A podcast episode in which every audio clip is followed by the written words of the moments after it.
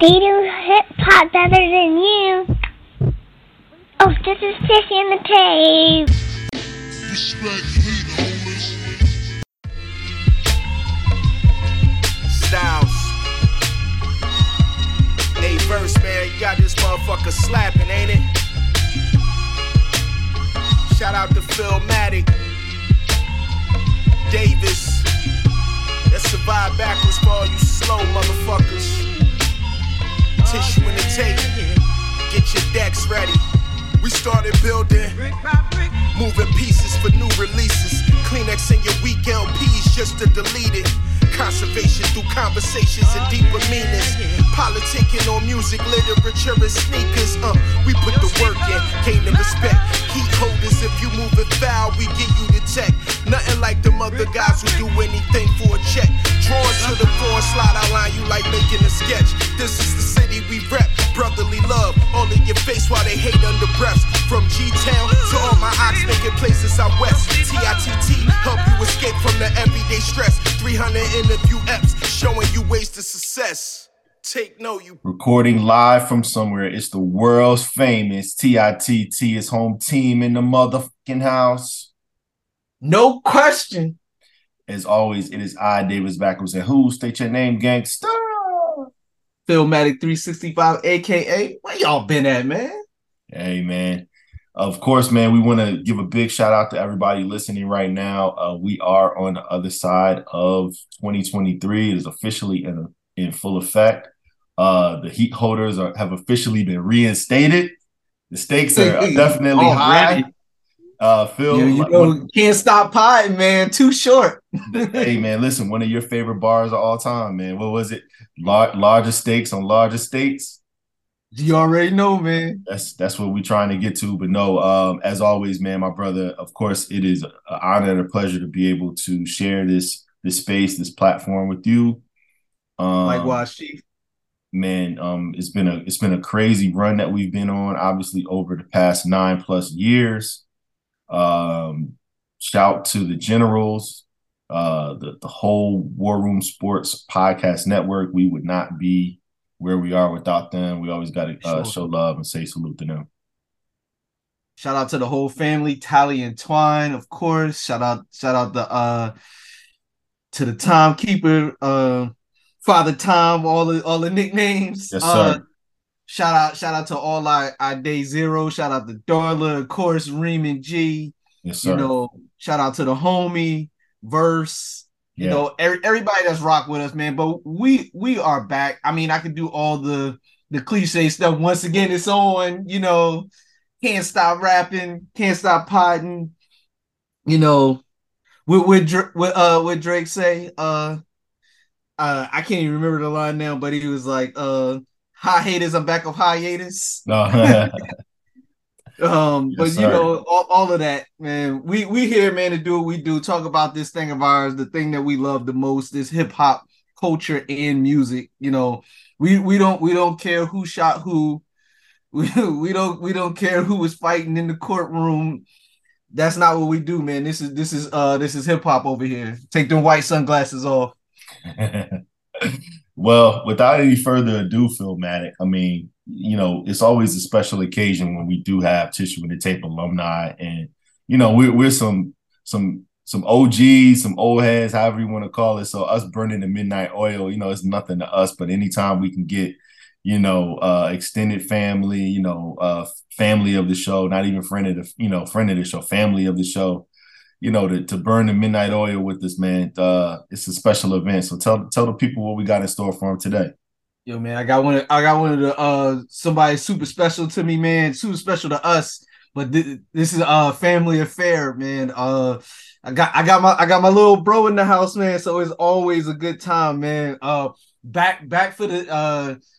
It feels like he's he's been here the whole time, like just singing in the background. But uh, officially back for the second time, man. We we got we got uh the, the newest uh internet celebrity. we gonna get to that. yeah, man. Um, but we got we got my little bro, man, Tashawn in the house, man. Welcome back. Peace, y'all. Thanks for having me back. Glad to be here. Look so cool. Yeah, yeah. I mean, you know, hum, hum- humble humble is as humble does, man. But Yeah, man. Speaking of man, Phil, we're just gonna get right into it. Like last time we visited with Tashawn, um, you know, Elon was not the CEO of Twitter.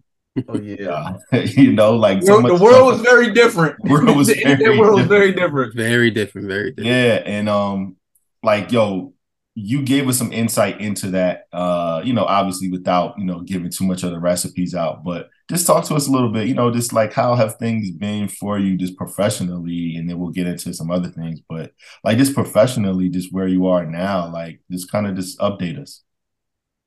Yeah, man. Fortunately for me, I'm in a super good space. Uh, you know, was at Twitter, I think pretty fresh out starting when I um last spoke to y'all, but uh Mhm. Made it a full year. Um, everybody knows Elon kind of came in and they basically thugged him down and made him buy the company because he he put himself in that predicament. But um I actually got out before anything official came through. Uh I saw the writing on the wall personally immediately, and I was like, I'm not gonna be here when when shit hit the fan. So I got out, and then um, shout out to all the recruiters on LinkedIn because they swarm like vultures, not just on me, but everybody. Like it got a little bit extra. I was getting hit up pretty much every day with recruiters. I would say I got two or three emails a day. Um, but I got out of there like basically everything had stopped when they first he was going to join the board and then he's supposed to speak to us. And then that sunday he was like no i'm about the company. And then from that day forward everything stopped. Like everything i was working on went on a pause for like a month and a half. And i was like no i gotta get out of here. So interview with a couple other people um it came down to square nike and then eventually ended up at disney where i'm at now. Um hold on, hold on, hold on. hold on. you can't, you can't, you can't. I, I, I understand you're a humble gentleman, and that's much respect. But you can't just throw those three out there matter of factly for the people. One, one time, one time for the people in the back. Square, Nike, and then now I'm at Disney. Um, that's who I I, I gave the gave the go ahead to. That's who I'm with now. So, Nice. but uh, it, it all came down to honestly who was going to throw the offer first, and Nike was a long process. I made it to the end and was just waiting on an offer Yeah. because they were going to send it. So it was just waiting and waiting and waiting, but they were dragging their feet, taking forever. I thought the Disney job in general was fake because I was getting so many emails, so I didn't even respond to it for like a month. And then I finally responded to it. And from the time I responded to actually me signing my offer letter was like two and a half weeks. They wanted me real bad. So I just took that as a sign. I was like, I'm not going to wait for, you know, an undetermined amount of time for Nike to hit me back. Let me just take this offer. And they came correct with the package too. So I was like, okay, sorry, Nike. Um, but super happy where I'm at now. Um, if you got Almost any issues with inside man vibe. Um, I was, I was like this. I was like this close. Yeah, I was I was man. tight. I was like, nah, if I if I get the Nike, I stay to five years, I get my lifetime discount. You know what I'm saying? I can spread the wealth, but you know, it wasn't meant to be.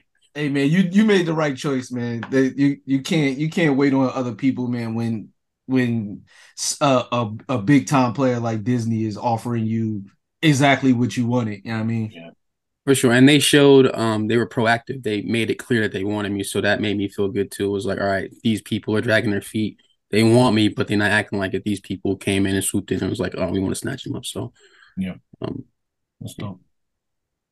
Um, in that corporate space like that, um, you know, with the offers and you know the package and just all the different stuff that comes along with that. Um, someone that that that wears a lot of hats creatively like yourself, um, how does that feel when you know you're kind of out of that creative space and you're kind of waiting for the corporate um red tape to fall where it may? Uh, just try not to get discouraged because you're gonna hear one a lot of no's from companies that you were excited to work for that gave you the the Mhm. interview and the opportunity. So you're gonna get a lot of no's when you're kind of halfway or even at the end of the process. Or sometimes you'll make it to the end and then the offer they don't come correct with the offer. So it's like uh, it's a lateral move or they're way underpaying you even more than they kind of you know told you up front. So the biggest thing is to not get discouraged. Like I still had a job at the time, so I wasn't super tripping. I was like, you know, whatever happens, happens. But just trying to keep a positive mentality and like I said, picking up on different cues, like Nike was dragging their feet. Disney made it very clear that they wanted me and move really quickly. So um, I'm a big proponent of taking what the universe throws at you and just not ignoring those signs. And all signs pointed to this is a good thing. You ignored it. It's real. Um, they want you like go for that, and then you know take the journey from from there. So just keep them in a positive attitude through everything.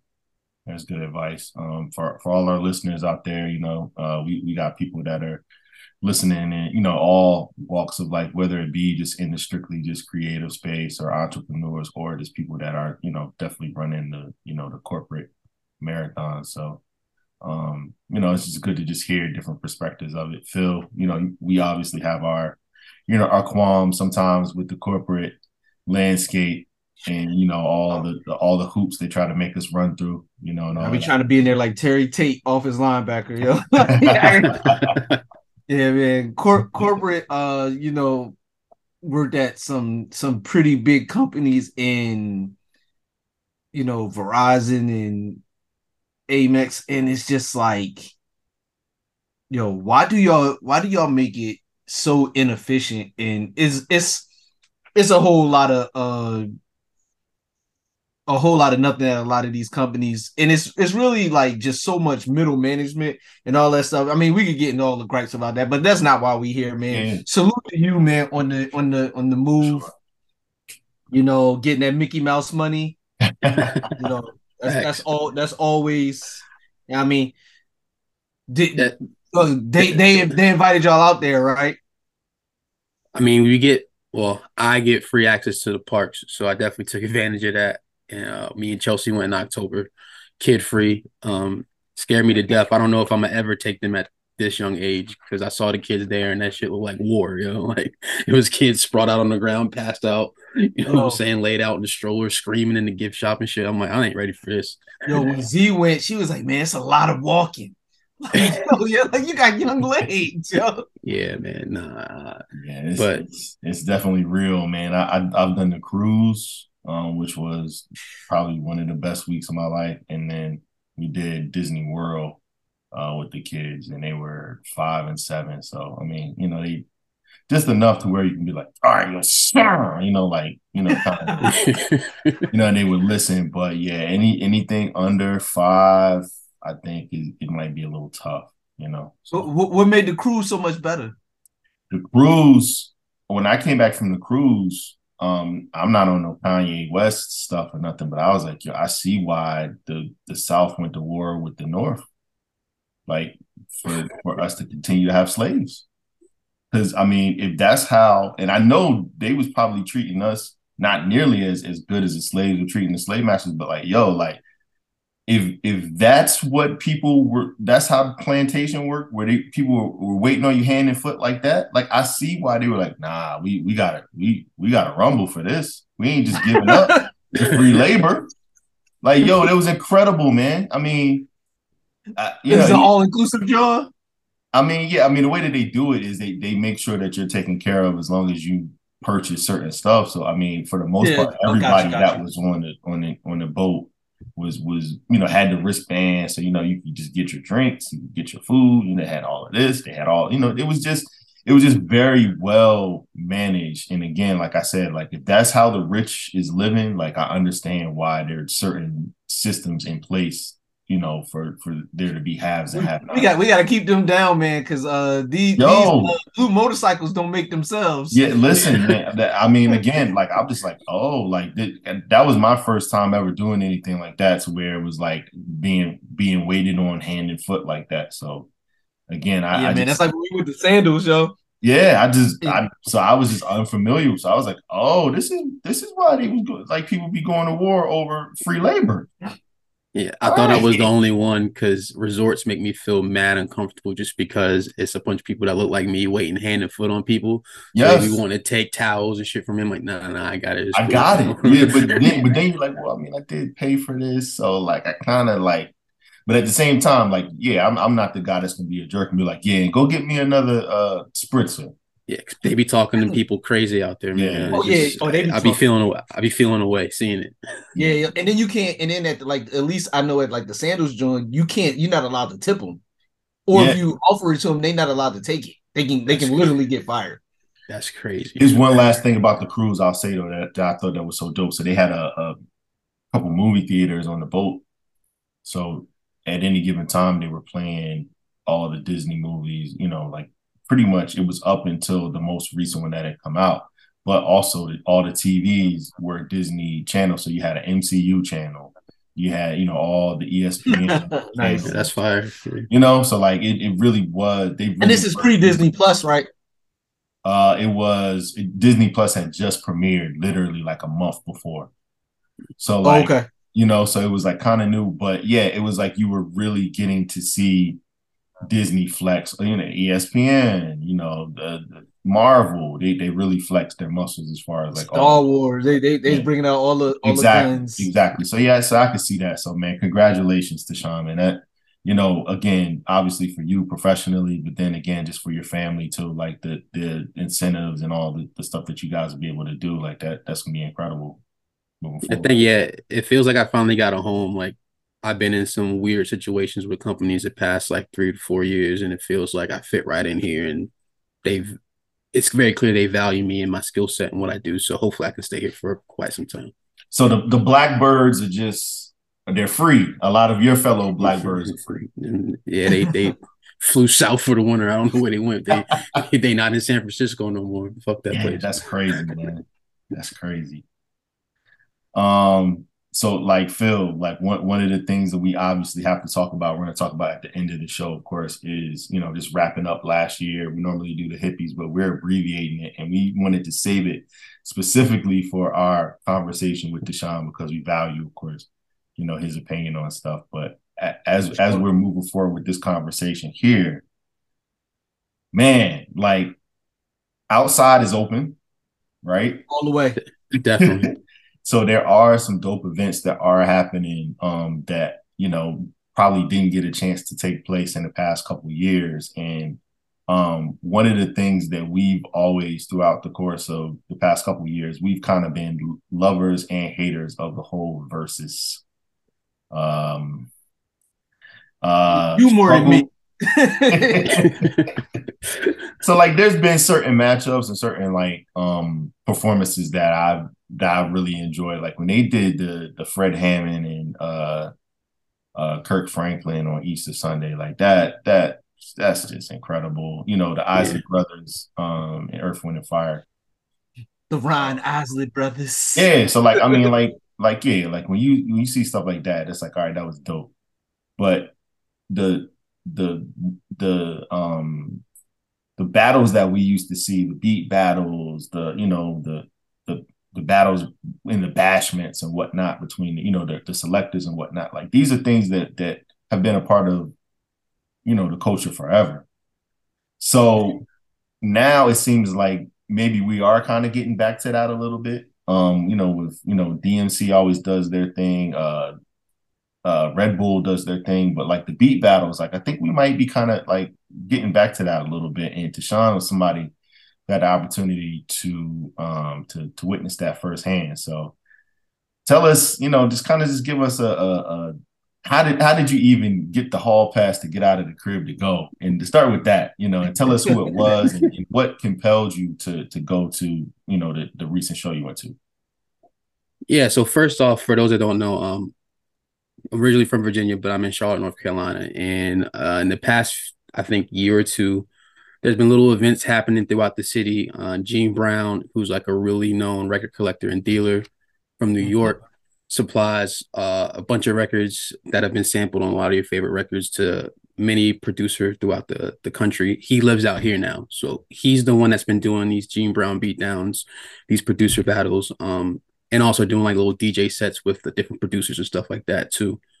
Um, the first big battle he did was Just Blaze versus Jake One, and a bunch of people on the undercard. Now I didn't go to that. I literally slept through it. I was going to go and then fell asleep on the couch, and then by the time it was for, time for me to go, I was like, Nah, I caught somebody's IG live and watched it, and then they announced this battle. It was Nottz and Binks, so it was VA. So I was like, all right, I got to go regardless. I'm not going to miss this, especially how crazy the last one was. Um, but besides them, Stro Elliot, who I'm a huge fan of, he was going against Tall Black Guy, who I'm another huge fan of. Uh, Stro Elliot's part of the Roots, Tall Black Guys from Detroit, incredible producer. Uh, then it was Tico and 14 KT and Super Dave West. So my OGs from back home, shout out to B2IM, my guys, my DJ crew from back home, they sent me the flyer and I saw it. I was like, okay, bet I'm going for sure. And then a bunch of people from back home said they was coming too. Um, and I got the hall pass. It was at night. So usually at night I'm good. Like I'm good if if the babies is, you know, in bed, everybody's fed and all that. After like seven, eight, I got the green light to go ahead and kind of just do me. I can't go crazy and just go out every weekend like I'm single or whatever, you know what I'm saying? But uh, I told her, I'm like, yo, I'm going to this beat battle. She's like, oh, you want me to go? I'm like, nah, it's some nerdy hip hop shit. Like, you, you, you gonna be like, I just stand Uh, here not listening really. to beats. so she was like, okay, yeah, go have fun. So I went out there and um just saw a lot of familiar faces, man, from back home and people that I know and have met and become friendly with out here. And it was just dope to see like not just people I know, but clearly Virginia and 757 specifically was in the building because everybody let it be known. I'm from Norfolk. You saw the made in Norfolk shirts, Star Trek jackets, all that. Um, and it was just a beautiful thing, man. And shout out to Gene. He brought the hip hop legends with him. Uh, Lord Finesse was there. He had actually did a DJ set with um with Skills the night before at a spot out here. Diamond D was there. Obviously, Ninth Wonder was there. Um, some of the younger cats, Reuben Vincent and Mavi, they're from Charlotte, so they were out there. Um, for the comic book nerds, Sanford Greene, he's from San, he's from South Carolina. He is uh, one of the Oh, wow. best uh, comic book artists ever, in my opinion. But definitely now he does Bitter Root, which is what he's known for, but also has done like DC and Marvel work. He was there with his sons, um, and I think one of his sons is a producer who makes beats and is actually pretty dope.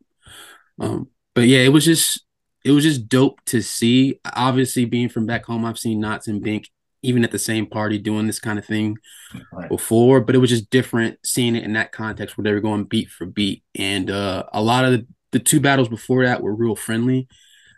Uh, and this one was friendly too, but it was clear that Nottz was like they friends, but he wanted to fucking kick his back in. He wanted to smoke. But, but like Bink, Bink brings that out of people because he he is such a curmudgeon.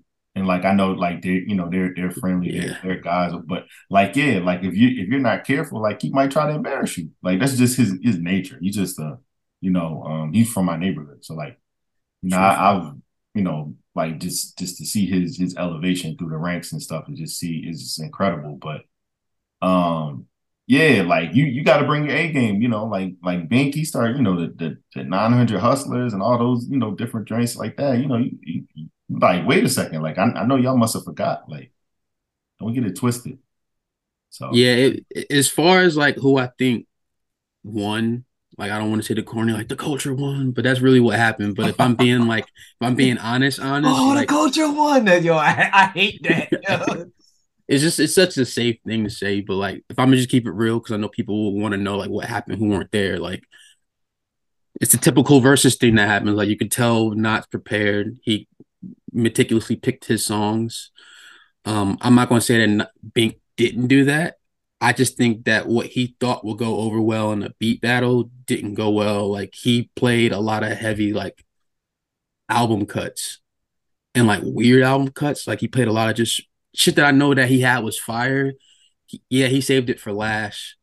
And that was good because like at the end of the battle, like the last 20 minutes, they were just going hit for hit for hit. But like the first 20, Bink was just playing like beats that are hard and beats that are dope and songs that are dope, but Nottz got drums and Nottz got chops. And in a battle, that's what works. And all that lush, super drum Philly stuff, long intros don't hit in a beat battle when you're waiting for, you know, them drums to Oh, the hit. So intros. So from from what I saw too, just I'll let you get back to the story, but like from what I saw, I think Bink had the choruses a little bit more, like maybe more of the more memorable moments with like the you know the the hooks, and he was cutting them off at the right time. But like you were saying, just like kind of the build up a little bit with the intros, it's like devil in a blue dress, like a, like okay, like you gotta kind of get to like the the meat of the the sauce, you know, um, instead of just kind of just letting it rock out. But to hear your account of that, it, it definitely makes sense. yeah, yeah I, w- I will give him his credit too, though. Like he had joints that people forgot about or didn't know. So like he played the Blackstreet record, and everybody was kind of like, "Ooh." So like he had joints like that that he slipped in that Nottz couldn't really counter with, Right. um, which which was good because at first it wasn't looking good, and his sound was fucked up. So like they were going back and forth, and they had sound issues all night, on and off. Um, but it wasn't good that uh Bink's sound was real low. Uh, me being a nerdy DJ dude, like half that was his fault. He put, he bought a controller to play his stuff on, and his output was RCA and not um XLR, so he's only going to be able to go so loud. Yeah. And I think they were trying to, to tell him that on stage, but you know, it is what it is. But What was the, it was the it was an incredible record- night, man. What was the biggest record of the night? Uh, of their battle, I should say. I mean, I, everybody saw it, right? It was just everybody, Everybody rise, rise. for sure. That had because everybody was waiting on it. He dropped it when they were both going back and forth and they were in a groove. Because what they were gonna do was like they ran out of time, so we were getting kicked out the venue. So they were gonna go, I think, twenty songs and then play unreleased joints. So Gene was like, "All right, we ran out of time. Y'all play your unreleased joints." And the crowd went crazy, like, "Yo, fuck that! We don't want to hear the new shit. Play the hits." And Bink was like, "Nah, I got the new shit. Like that's fine." And like, "No, fuck that! Nigga, play the hits." So they going to hit play the hits back and forth, and they were going blow for blow. And then when he dropped the Everybody Rise, everybody was so riled up, and then he built it up by playing the sample first. Like y'all, y'all saw the video. Like Yeah. Skills was there. He was emceeing the battle. When they thought he was going to drop it, no. So that built it up even more. So when it came on, everybody went went nuts. Yeah. Yeah. Who was that that was throwing the uh champagne? I think that was somebody from um from DMP, from Nottz's Okay. uh, I- Nottz's rap crew. yeah, yeah. Yo, that because like that joint, because I was like, I was like, I know this, I know. And then when it dropped, I was like, yeah, it's like that joint, that joint was crazy. It looked crazy in the video. And then like the way the stage was set up, all the guests were coming from the side of the stage where like all the backstage pass VIP people were coming from the side where Nottz was at. So it was it looked more biased than it was. Not to have Okay. a bigger I was crowd. gonna ask that because he because he had mad people behind him when he when he dropped that joint. yeah, the, the, the I guess the VIP interest or whatever to get backstage was everybody was pushed to that side. So some people were going back and forth, but most of the people were over on that side just because that's where everybody was at. Yeah, And he's then part of the Soul Council too, and they in Carolina. That's what I'm saying. So uh Nottz was there. I mean not Nottz, Ninth, Khrysis. Um, a lot of the Soul Council dudes were there. So Ninth was hyping his man up. You know what I'm saying? He was like, This is my dude, this is my dude. Matter of fact, I saw him in the lobby uh when I was leaving. Didn't say nothing to him because he was dapping people up, but I heard him say it. Uh, he was like, "That's why I recruited that man. That's why I recruited that man." I was like, "He talking cash shit. He talking his shit." But uh, but yeah, everybody rise was obviously the moment, and it was just dope to see and, and be there because uh, especially for me too. Um, ELE was the first rap album that I ever like, as far as like listening to it and being like having the consciousness to be like, "Oh, this is dope." I was in fourth grade. My mom gave me that CD, so that was the first real rap CD I listened to that I owned front to back. So for me to see that, it was it was dope. That's dope. That's dope. um, so I I don't want to miss out on on the, the, the moment that we that we you, you mentioned you mentioned the way that things were set up, and then you mentioned us being able to see the videos. So you know, for our listeners, kind of give us an account of when you normally go to shows. Do you normally take videos just for your own personal archives? I try not to do too much. There's people who go to shows now that they just have their phone out the whole time. And I think that's corny because you're watching the show through your phone. So I try to snap a picture at the very beginning of the show. And then for songs that are my favorites or moments that are happening that are dope, I want to capture those. So um typically every show I go to, I try to do that. Not too crazy, but just try to capture the key moments. So I took videos and pictures and posted it through my story throughout the night. And then I posted a couple videos um early Sunday morning, uh mostly the Nottz and the bink joints. And I got I captured the everybody rise moment. Posted to my IG, my Twitter. Didn't think none of it, like just posted it, let it go. Woke up Monday morning to a lot of weird extra uh, notifications and activities on my accounts. And I was like, what's going on? I saw that uh Andrew Barber, Fake Shore Drive. Um, shout out to him. Used to read his blog all the time in college. Uh, he had mentioned me in a tweet. So, you know, you see the notification, it'll tell you what happened. You know what I'm saying? It just says this person mentioned you. So I tap on it and it said this tweet has been deleted. And I was like, that's weird. And then I quickly knew it was up because I've been down this road before. I've had this type of thing happen to me so many times in, in college and throughout the years. So I go to his account, see that he posted the video, the Everybody Rise video that I took. And it's kind of going, it's early in the morning. It's like 6 30 in the morning, but it's already doing numbers. Um, because I guess he posted it that Sunday. I was like, what the fuck? And so then I looked at Ninth's Instagram, and that's where everything went crazy and just continued to go crazy and balloon throughout the day.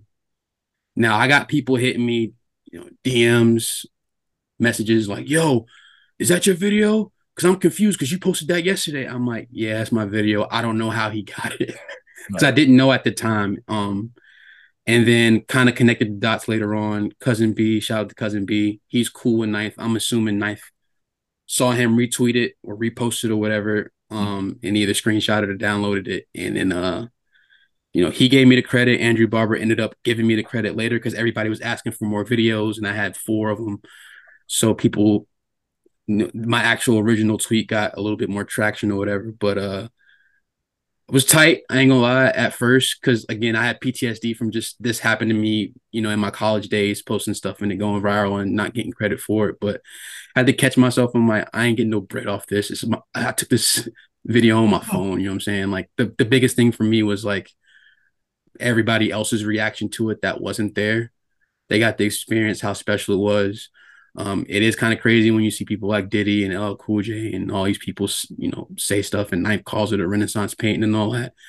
Um, and then it just goes crazy on all these different blogs and Instagram pages or whatever. But uh, shout out to Nottz. I reached out to him and sent him all the videos, the extra videos that I had. he was like, "Yo, I appreciate you, G." So shout out to him. Cousin B. Anytime somebody posts it, he's tagging me in it. Uh, friends tagging me in it. Whatever. Like the credit is whatever. Like it's out there now. Ain't nothing I can do about it can't get no bread off it or nothing like that anyway. You know what I'm saying? It's just dope that it's out there and people got to experience the moment. So I mean that that's kind of Phil. Uh, you know, I throw this to you, but like that's kind of what we've always just wanted to do is just connect people with dope moments that we sure privy to and like to see, you know, like I mean, Deshaun, like you're from a generation that's just you know kind of behind us a little bit. Um, uh, when um, Extinction Level event came out, Phil and I were halfway done with college. You know, you say you're in fourth grade, so like, yeah. so, so you know what I'm saying. So a little little bit of a of, of a time difference here as far as that, but the the sentiment is still there because you did something that we wish that we would have could have been able to do. You know, when we were you know in those shoes, as far as being able to um, you know, we still post stuff now from shows that we go to, but um, tell us just about the way that you shot it because the way that you did it, like you said, like Ninth called it a Renaissance painting. Like I, I try to take videos and stuff all the time, you know, when I go to shows, and they they end up just being like, okay, like what what was what was somewhat of the the artistic magic that you put on that to just make it look like that, and what what was your motivation to, to shoot it that way? I should say. Yeah, honestly, it wasn't nothing too crazy. Shout out to Apple and the iPhone 14 Pro. The camera is amazing, so that gets all the credit. Um, I was close to the stage, but still pretty far to get like the shot y'all saw. So I try not to zoom in too far, and if I ever do do the zoom, I don't do the old people zoom you zoom in like 16x or whatever. I do the designated preset zoom, so it looks kind of still straight. So I shot it at like a 3x zoom. Uh, I, all my videos I shoot at 4K because Instagram and online they compress it crazy. Yeah, it eats up storage on your phone, but just delete it or back it up so you have the video and then delete off your phone or whatever. So 4K, 24 frames per second. I just shot it normally. I saw how hype everybody on the side was, so I made sure I got a cut of them, went back, cut of them again, went back. Um, and that was that was really it. And then like like I said, uh it was on my phone, so and I was inside, the light was kind of trash. So my rule of thumb, my cheat code for everybody out there that takes videos and, and photos. If your photo is shitty, just put it in black and white and filter it and it'll look good. And that's what happened. And typically, any show I go to, I usually do it in black and white just because it just looks better that way.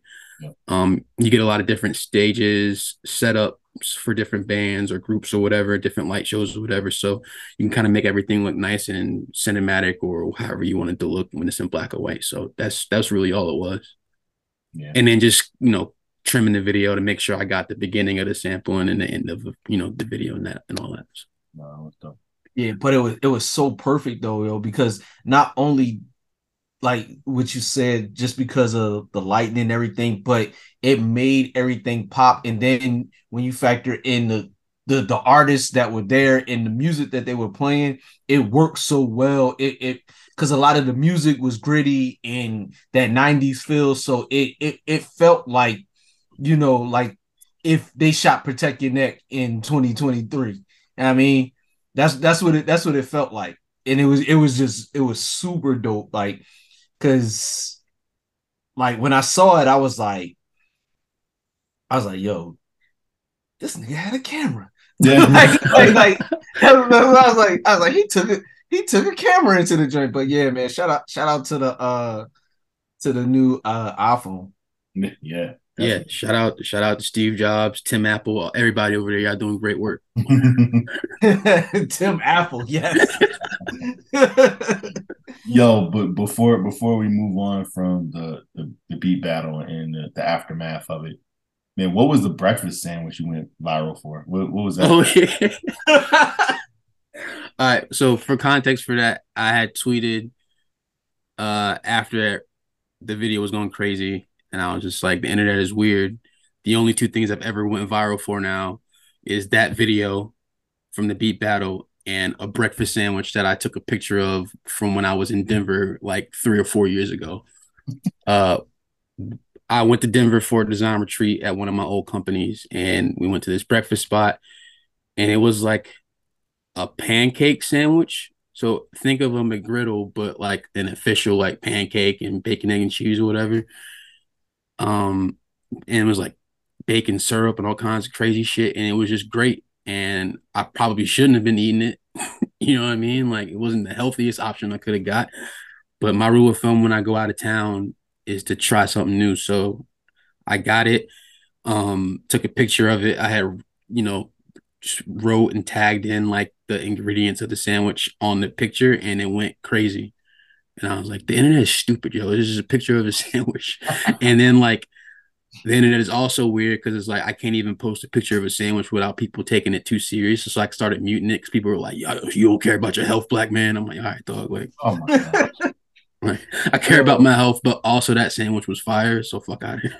Yeah, right. Yeah. Hey, man. Oh. And, and plus, you you out of town, like you said, man. Like like the motherfuckers say that is is the is the people that you know they they they they get a big deal out of going to Red Lobster. So if you when you get out of town, you supposed to do new shit and try new stuff. So Also, was hate that nigga probably just wanted that sandwich and couldn't have it. So Yeah, exactly. whatever.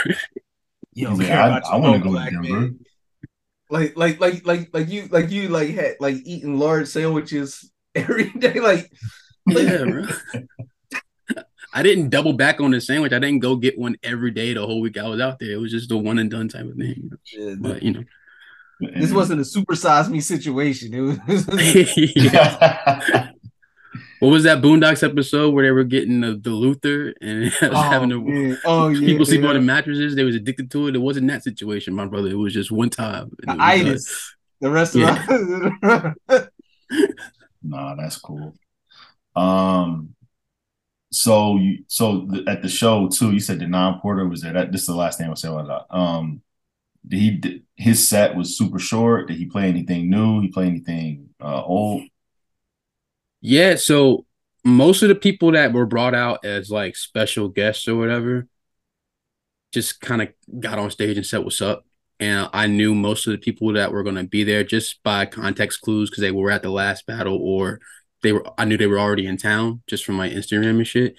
He was a surprise. He came out and played, he did like a 10 or 15 minute set where he just played some joints. But that was a huge surprise. I was like, what the fuck is he doing here? Right. You know what I mean? But he actually announced that he's moving out here. So that's dope because you're seeing a I've been seeing an influx of just different people moving out here, Mhm. um, from all different walks of of life and you know different branches of entertainment. Um, just being out and about that night, there was a lot of people from New York and all over there. Um, clearly some New York dudes, but they were talking about some shit. I might just move out here, yo. blah, blah, blah, blah. So like, I mean, they Charlotte can't all come to Atlanta, right? I, I honestly think that's what it is, bro. Because Atlanta's overcrowded. Atlanta's only four hours away from here. We're overcrowded here for sure, but it's still cheaper than Jersey and New York. And you're still in close enough proximity to go back and forth from New York. It's an hour flight. It costs a hundred bucks round trip to go, you know, to, to to Newark Airport or JFK or whatever. So I think that's what it is. Uh, Charlotte is definitely a hub, but it feels like it's going to become a hub for, you know, artists who want to, you know, settle down and and and and, and you know move into the next phase of their career or whatever It's going to be here because he said he's going to move here. Um, bringing it back to comics again, I found out that uh Brian Stelfreeze is going to be moving here, which is dope. Uh, Brian Stelfreeze, if y'all don't know, he did a bunch of Batman covers. He did the Ta-Nehisi Coates Black Panther stuff. Um, oh, nice. so yeah, it seems like the city's gonna be back active again after after Oh, COVID. A lot more people it. moving here. Yeah, I got yo, I got the the um the black album variant. I got oh, it, nice. and he signed it too, yo. Oh, word. That's Yeah. that's super dope. Yeah, The uh the big and Deadpool joint I was telling you about. Fire, bro. Yeah. Nice. No, that's crazy. So so yeah, all right. So you you- you've had you've had those two moments here. Hopefully, um, the next time you go viral, it won't just be like culinary or it won't just be like something you know that people poach from you. You It'll be something that you can actually monetize. at a beat battle. And then- That- That's what I'm saying. Like of all, I posted what I thought was some fire, funny. I got some funny shit off before, but it was like, no, it's a sandwich and the nerdiest video you could have probably ever posted. It was just a bunch of me and a bunch of old heads like just jamming out to one of the greatest beats of all time. yeah, yeah. No, that's cool though. Sometimes that's all you need though, man. Sometimes Just- that's it. man. It's written on the wall. I'm gonna get go viral for getting cooked by somebody. Somebody gonna find an old photo of me. It's gonna go crazy. Just- Me just getting choked on or some don't, shit like don't, that. don't, don't tell me you got crossed over or or or dunked on, yo. Never, never. Even if it did happen, it didn't happen. This you, right? Yeah. All right, so um, we we covered that. We we got to to a few of the different things that we wanted to talk to. Once again, this is Tissue in the Tape. You're rocking with the heat holders. Davis back with the Philmatic 365. We are here with Deshaun Jones. Um, I mean, Tissue in the Tape alumni, Renaissance man, uh, Broncos, uh, Mavs, and Yankees fan. You know, please forgive him. Um, he he like I. He's from Virginia.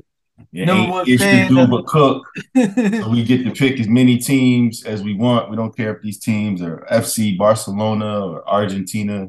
We we get to pick teams. Real Madrid. Yeah. So we we we get carte blanche when it comes to that. Oh yeah, don't, oh, Um, don't forget his number his number one title, yo. Uh, number number one uh fan of uh PJ and MJ, yo. Oh yeah, of course, of course. That's yeah, for that- sure. I mean, that's you know, that's that's the that's the trifecta, right? He's got it, he got his queen there. He's got his, you know, his his his two, you know, his his man. I mean, what what more what more could you ask for, man? You know, family man, um, all of these things. But apparently, one of the things that you shared, man, you got a Peloton for a good price right at the end of the year too. So Yeah, man. Shout Yeah. out to the rich white man who wanted to get rid of it. He got me everything for four hundred dollars, yo. Shout out to him. He said, "Get this shit out of my garage." So I've been putting it to work. Me and Chelsea be getting busy. See, there you go. Like Oh, that's maybe maybe that's what you go viral for next is you know Peloton. Yeah, You know, that's that's a come up though. I, I, could- I, I I could definitely see somebody be like, "Yo, man, I'm never going to use this Jones, yo." yeah. Literally, that's what happened. He was like, "I got it during the pandemic. It's been sitting in my garage." And then I was like, "All right, you- is four hundred right price?" And he was like, "Yeah, is that okay?" I'm like, "Yeah, yo, just get this shit in my car and go before you Yeah. change your mind." That's And then like everything works. It was dope, and the bike is good, man. Like days that I don't go to the gym, I try to lift three days and do cardio other two. So the other two I can just go in the garage now. So dope. Nice. Um, speaking of convenience, man, we're gonna we're gonna definitely talk about man the Daisy age. You know, some Philmatic, something that raised us, man. Um, yeah, yeah. I, I I'm- I'm definitely of the Daisy age. Uh, but the convenience of it now is, of course, we we own these records already. We have this stuff in our catalog, but now we can actually just go to a streaming service and then just search, and we can actually just stream it for we one. can get plugged in, yo. We But but yeah, man. Um, three three is that number, man. Three is the number. Three, three, three, 23. Yeah. The entire De La Soul catalog will be available on DSPs. How you feel about that, Deshaun? I'm personally I'm excited because my old files from college where I had the whole discography that I downloaded illegally is all out of whack. Mhm. like so it's all out of order. I think the only thing that is listenable now is like I got like some random best of. Mm. Obviously I know the albums um through the years, but I'm more so excited for them to finally get their just due. They've been fighting this battle for like what 10 well I'm, I'm sure longer than that, but public facing since the streaming era like I would say like the past like five, 10 years. So they announced this last year on like IG Live, which was Yeah. hilarious. If anybody missed that, none of them niggas knew how to work IG and it was Yeah. getting frustrated and it was hilarious. Um, but to see that everything finally went through and that everybody can enjoy it and they can get paid off of it um properly, um, which they hadn't been able to for who knows how long is uh is, is dope, man. Like they're one of the uh, groups that I went back and did my research on when I was coming up in college and trying to, you know, do my just due to to to learn my hip hop histories. And obviously, they're one of my favorites. So I'm I'm just happy for them. They're legends and they deserve everything that's coming to them. So Philmatic, what did what did the Jizza famously say, man? Tommy ain't my motherfucking boy. You make moves on the niggas you employ. Yo, it is it is so great. Like those those dudes are like the reason for so much in hip hop and not being on DSPs kind of robs them of that, you know, shine. Like it for as much as we love Tribe, you know, rightfully so, there is no Tribe the way that we know it without De La Soul.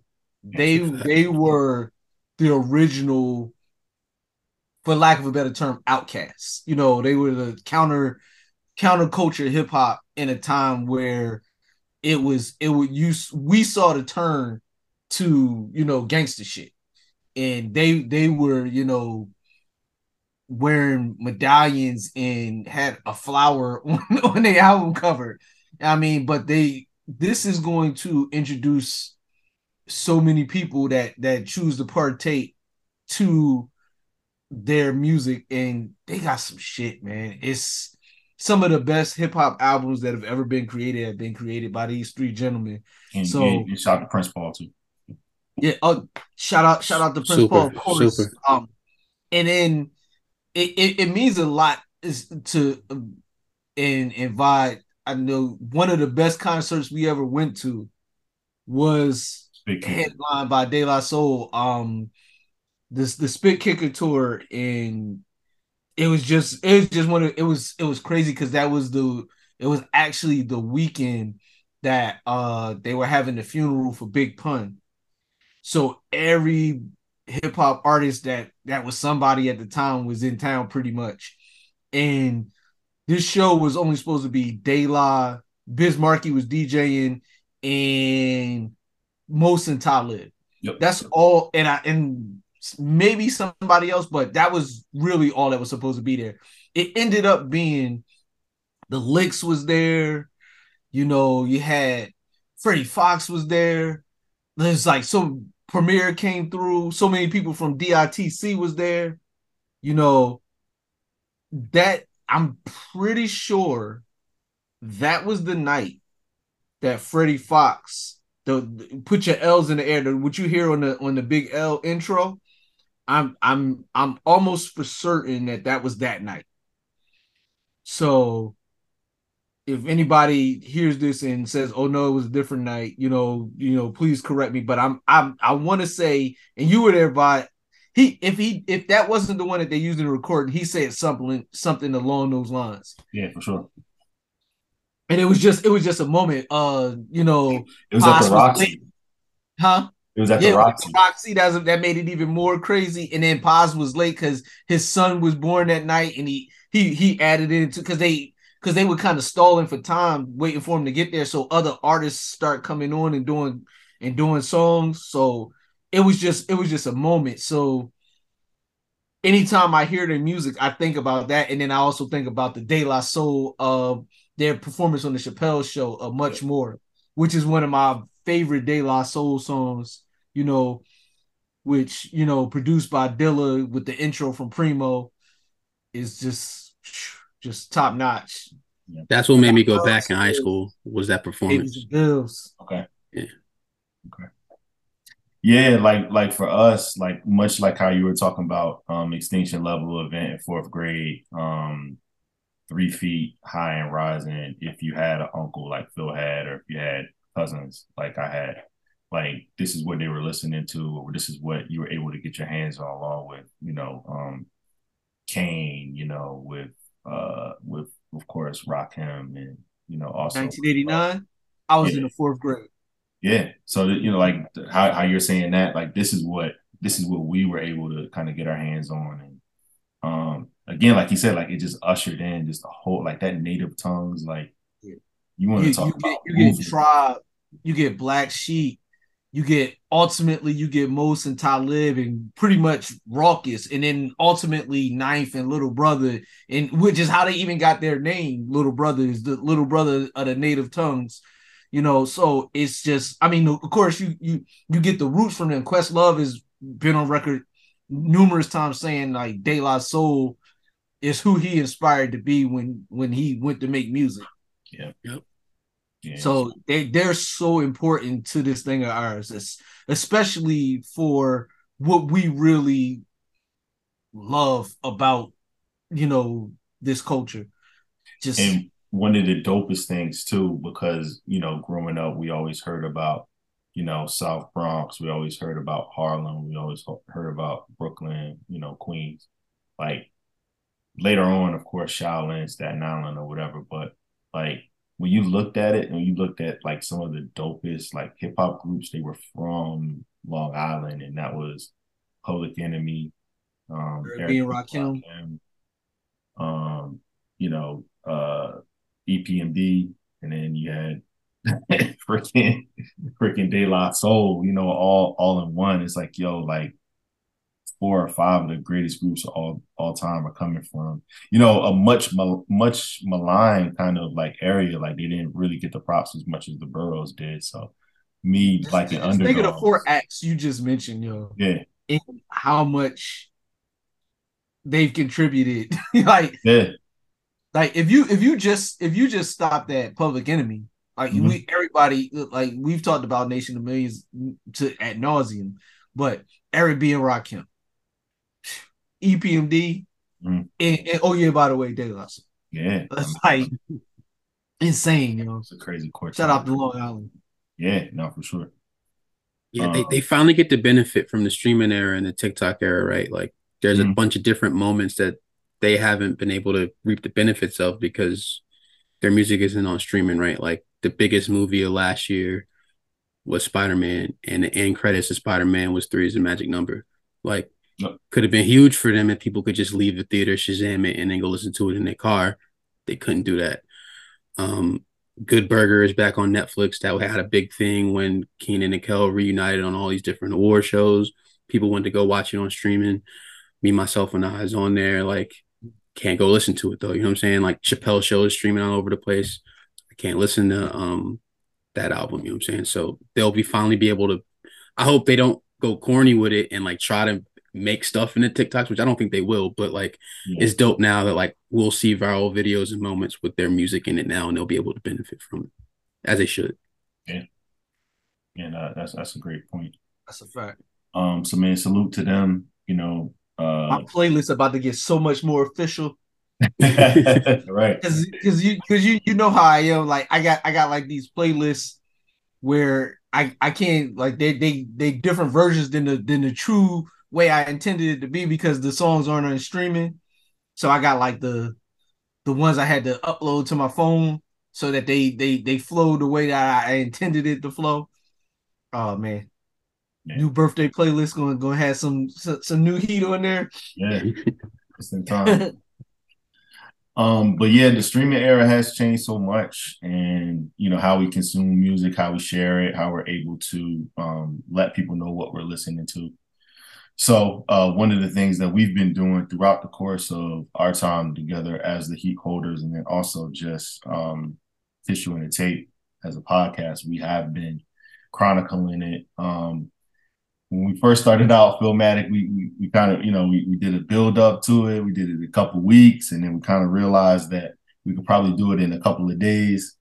And then now, you know, I think that we realized that we probably could just do it in a, a, a few segments, if not just one of the show. And we actually got Deshaun here tonight, so um, we're going to take advantage of the opportunity to talk to him about you know some of the things that uh, he liked about last year, including album, artists, all these different things. But I'm gonna kind of let you quarterback this one here, and you know, I guess you can start with, with just whatever you want with that. Yeah, we we still giving out hippies for the for the uh for the best uh or this year we did a little different. We we we decided to pick our favorites, like stuff that we enjoyed the most. You know, maybe not technically, you know, the best or whatever, you know, because even that's still relative, but what we truly enjoyed the most. So I kind of wanted to kick it off with uh let, let's let's do let's say the artists, like the the top five artists you enjoyed the most in uh 2022. We start with you, Deshaun. Yeah, so uh I got a couple um in no particular order. Uh Nas, just because I'm counting Speechless as this year because it, it came in the end of last year. And then KD3 was great. And it's just like it's unfair that you get to be this good. Low key, kind of out of nowhere, given the Would, would you say record. never been a nigga this good for this long? Is that is that Uh, what you? I heard uh, you say that. Ah, Yeah, yeah. I mean, I y'all remember we had this whole Nas discussion last time I was on, but Mhm. he, he he's still doing it. Like, don't make music with anybody other than this dude if it's going to keep being this good. Um, Pusha T, obviously, he started the year off strong because per for me personally, the year started off a bit shaky as far as music goes. I think everybody's waiting to see like what Outside was going to do before they rush for their albums to come out. Mhm. Um, but Pusha kicked it off, and the album has staying power. I kept listening to that. Um, you know, throughout the year, and every verse that he was on, of course, he was going to kill it. Um, Black Thought, um, we'll get to him later, but it's Black Thought. I told you last podcast I was on that. I think he's the greatest rapper of words of all time. Um, Westside Gunn, another dude who's just consistent. Um, wasn't really a big fan of him rapping. I thought like, wow, this dude is the greatest, you know, executive producer maybe of our time as far as like rapping goes, as far as like piecing together songs and getting artists you don't think make sense over some of the nerdiest drumless or super basic drum loops ever, but just keeps doing it. Um, and I got a shout out on some non hip hop stuff. Uh, Inflo. Inflo is a producer. He is the head of a group called SAULT. Uh, Cleo Sol's an R&B artist. That's his partner. Um, he produces all of their music. He produces music for Little Simz, who's also one of my favorite artists of this year. Came in the last minute and came with some crazy shit. He also did the three or two or three best songs on Adele's album. But I, y'all see me on Twitter. I'm always singing this man's praises. He's been on a run like I've never seen anybody in the modern era. Like he has released 15 albums since 2020 um, that most of them that he produced entirely, and they're all incredible. And in November, through SAULT, the group, they released five albums at once, and they were all incredible. Yeah. Um, and then gotta shout out uh Beyonce because she smoked this year. Absolutely smoked this year. That's fair. So, I, I don't R and B much, but when I do, I definitely Cleo Sol. for sure. Yeah, she she's incredible. She's uh project uh what was it Mother? Yes, sir. Yeah, that joint. Cla- it, it doesn't make sense how he pro- produces so much and he writes all that stuff too. Like Wow. So with the Cleo stuff, I'm pretty sure he writes it with her, but all the salt stuff, um, stuff he did with Michael Kiwanuka, like he produced and wrote like majority of that stuff. Like it's just incredible, man. Like to be on this run in like literally like five since 2019, basically is is is it doesn't make sense and it's not spoken about enough. Prolific. I'm glad you I'm glad you mentioned it. So who you got, Vod? Uh, my list is pretty succinct. Um, there were some honorable mentions, of course. Um, some of my kind of like guilty pleasure or just you know just artists that I, I like, like um, Shay Noor is an honorable mention. Um, Ab-Soul was a honorable mention. I, I felt like he, after a little bit of a hiatus, I felt like he really came back strong with Herbert. Um, and it was just good to see somebody else from TDE, you know, uh, finally, you know, have something else out besides uh SZA and Kendrick. But um, yeah, man, for for my for my top guys, um, speaking to Kendrick, I had K Dot there. Um, I had Pusha T, of course, just based off of just, um, you know, he, he aesthetically, he, you know, he really ran it up at the beginning of the year, and you know, um, even with his tour, um, I, I just miss being able to see it. But everybody I know that that you know got a chance to see him live this year, they, they said that, you know, he really represented, he did well. You know, um, you know, our brother, um, Rick G's, you know, his former you know, tour DJ. So um I'm like, all right, like eh, maybe you know, may, maybe without our dude there, you know, maybe it's not as good, but um it, it sounds like he's actually probably getting better. So um he's he's actually uh, got got a pretty big set lined up for uh Coachella uh, coming up. So we'll see what he does this year. He he's got drama, got a drama mixtape coming out and another album. Um before I move on to my next, you guys can just say yes or no. Um all right, do you guys want a Clipse album in 2023 if Yes. it means that we don't get uh, another Pusha T uh, solo? Yes. or no? Yes. Yes. I, I, We'll say yes. Okay. I, Entire, I, en- entirely produced by the Neptunes or only partially? it's gotta be all Neptunes or I don't want it. it, it has to be. Hear me clearly. It, it has to be the Neptunes. It can't be just Pharrell. It has to be the Yeah. Neptunes. It's got it's gotta be P and Chad or we don't want it. Of course, yeah, yeah, of course.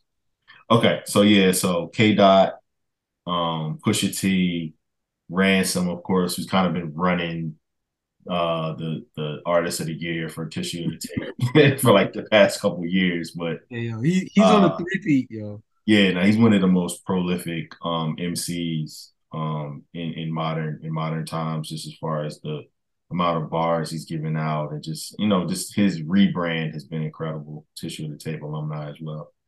Um Nasty Nas, gotta call him that just because um calling him Nas just doesn't seem right, you know, at this point. but um got them. Uh I got Cole actually, and I, I've been documented as not being the biggest uh Cole fan, but I'm actually, you know, kind of hoping that he goes on tour soon because I haven't seen um, him live and just the run that he's been on in the past, you know, five or six years, or even just past, you know, um, past few album run, he's really been just dominating. Um, and I personally think he had verse of the year too. We'll talk about that later, but So so down, go fast. I know, I know. um, but yeah, and then my last one, man, was JID, man. Speaking of Cole, um, I, I think Yes, sir. the kid Jid, man, he he really just, you know, has, has really um put put it all together, I think, with this last album, um, The Forever Story. Um, you know, he he touched on a lot of different things personally. Uh he he played with harmonies. He you know he unlocked a lot of different uh, pieces of his skill set that you know that he kind of hinted at um, throughout the past few years, and I think he you know he put it together well uh, for this last LP. And you know, anytime I saw his name um, throughout the year, whether it was with Earth Gang or whether it was with um, you know anybody else, uh, you know he he just did his thing. So uh, he's on a pop record this year, you know. So like he he's been all over the place, and you know he's one of those guys I love to see win. So um, JID, Nas, Ransom, Push, Cole, K Dot. All right. So I had a couple honorable mentions as well. Um, I, I had my man from the Bay, Symba, had a uh had a dope year. Um, did did uh uh Gangsta Grillz. Um, course, uh JID, uh Joey Badass, whose uh album 2000 I really uh play heavy. Uh, wanted to give a shout out to my to my Harbor kids, man. Uh, shout out to uh Jamel Honesty. Uh, that album was super dope. And then um, my my guys though for for uh 2022, uh, of course, uh, K Dot.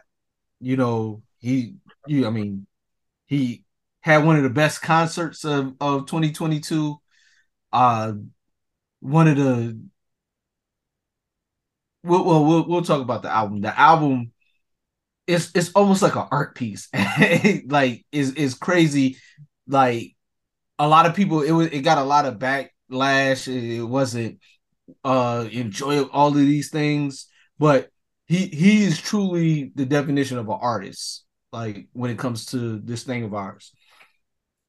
Um Black Thought, you you know, you I've been saying for like almost since we started this podcast, he's the best MC in the world. At any given time, he decides to rap, and then uh, it was it was not too long ago. Uh, one of our great friends uh mentioned like how he didn't have any solo work, and and and we mentioned it on here. And I like to think Thought listened to that podcast, and he just went on a crazy run of doing the streams of uh uh thought and then finally cheat codes you know and that that really kind of solidified his place he was already there for me and you and for all three of us actually but for anybody oh he didn't have a solo album and all of this kind of stuff did that that kind of deaded all of that. So Nas as as both of you mentioned I mean you know they don't call me Philmatic for nothing, but you know, these last these last three years, KD one, two, and three, and Magic, and then a lot of guest features. I mean, he had a joint with YG. He, he he he's been in a lot of places with a lot of people. He did the joint with 21, 21, 21, 21. And um and then and then of course our dude vibe. I mean Duffel, the homie Duffel he he dropped what four projects in 2022 yeah maybe five and all high quality high level bar work from ransom he for the last three years i what did you tell me it was this earlier 14 projects in the last three years yeah yeah, and, and, this is not this is not uh running, kicking, punching, punch jump. This is this is bar work, like bar work. heavy, heavy. Yeah, I mean, you know, industrial prison complex about bars. Yeah, like so. Yeah, he he's been he's he's the he's the number one artist for me, uh, easily in you know for uh the the tape. You know, so shout out to Ransom. Your your award um, you couldn't be here to accept it, so I'm, I'm gonna take it on your behalf. we'll get that out to you. You know what I mean? So that that was the artist. Now, what about the actual albums? The albums that that that y'all was uh rocking with the most in uh in our Lord's year of 2022. Yeah, like like I had said, the year had started off slow. I'm pretty sure just because people were waiting for outside to open up and see how the world was going to react to everything from the past few years. But once the summer hit, seemed like every week we was getting some fire from somewhere from whatever genre you're into. Um, so I have quite a bit honorable mentions. I'll run through them real quick. Uh, Freddie Gibbs, Soul Sold Separately. Um, thought it was cool. Uh, it was solid. It wasn't my favorite Gibbs album, but it wasn't trash. It was. It had a lot of good stuff on there uh, Elzhi and Georgia Anne Muldrow, Zeitgeist. Um, mm. Love that album. Super love Georgia Anne Muldrow. Super slept on. Not a combo that I ever thought would happen or exist or think that it would work when I heard it was announced, but it was real dope. It's like backpack um, Lucy yeah, yeah, yeah. That's a good. That's a good way to put it. Um, KD3 Nas, I put in my honorable mention. Uh, it's my second favorite of the King's diseases. I still got Magic as the best of the Hit Boy and uh and Nas stuff, but KD3 was cool. Um, like I said, all five of the SAULT albums that dropped in November. Um, JID Forever Story. I always thought dude was dope and could rap and never fronted on him as far as that goes, but I could never get into his albums for whatever reason. Um, what I heard from this album before I, it came out, I thought was dope, and then listening to it all the way through, I was like, okay, I get it now. Um, either he's kind of hit that point where right, he's he's him now, or where he should be, or he just went crazy on this album, and this is in line with. But it was a great album. Um, on some jazz shit, JD Domi, I mean Domi and JD Beck, uh, their son Anderson .Paak. they released uh on his label and through Blue Note, just some dope jazz fusion shit if you're into it. Uh, and then my favorite albums, I'll go through these real quick because they coincide with the favorite artists. Uh, Westside Gunn 10, It's Almost Dry, Pusha T. No Thank You um, from Little Simz. That came out literally like a couple weeks before Christmas. Out of nowhere, again, right after Inflo just dropped five albums, full albums, fully produced by him, hip hop shit. I don't like British rappers and she's a British female rapper, and she's fucking she's one of the best rappers out. Period. And I'm late to the party. I only started listening to her because Inflo was producing all her stuff. Um, sometimes I might be introvert was one of my favorites last year, and for her to release an album literally at the end of the year and it be in my top speaks a lot. I'm listening to it pretty much every day. Um, I didn't have Kendrick there because I thought it goes without saying, but Mr. Morale, like everything you said, Phil, like it's great. It's just a heavy listen. It's not something you can throw on um, all the time, listen to it straight through. I mean, you can, but uh, it's really meant to be listened to all the way through. I got some stuff, you know, on playlist and listen to out of context, but it really makes more sense uh, listening to it in, in its entirety. Uh, favorite hip hop album of the year was Cheat Codes. Um, would have been Kendrick, but Black Thought and Danger Mouse short. I think it's like nine or ten songs, strict to the point and it's perfect, man. Like Danger Mouse, I hadn't heard a Danger Mouse hip hop album, and I don't know how long. Think he still had it. He does. Had no questions about Black Thought. I was like, do I want to hear an ASAP Rocky and Black Thought song? I don't really fuck with Run the Jewels that much. I respect them, but I'm not really a fan. That song is fire. Like everything on it was dope. It, it all um, worked. It, it just yeah, worked. It just did.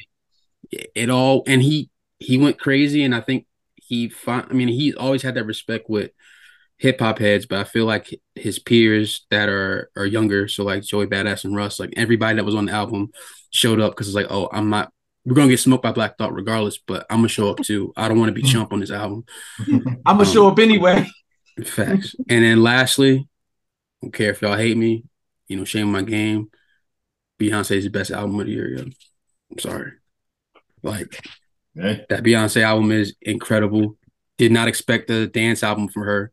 Did not expect the dance album to be good. Did not expect it to be authentic to true dance music.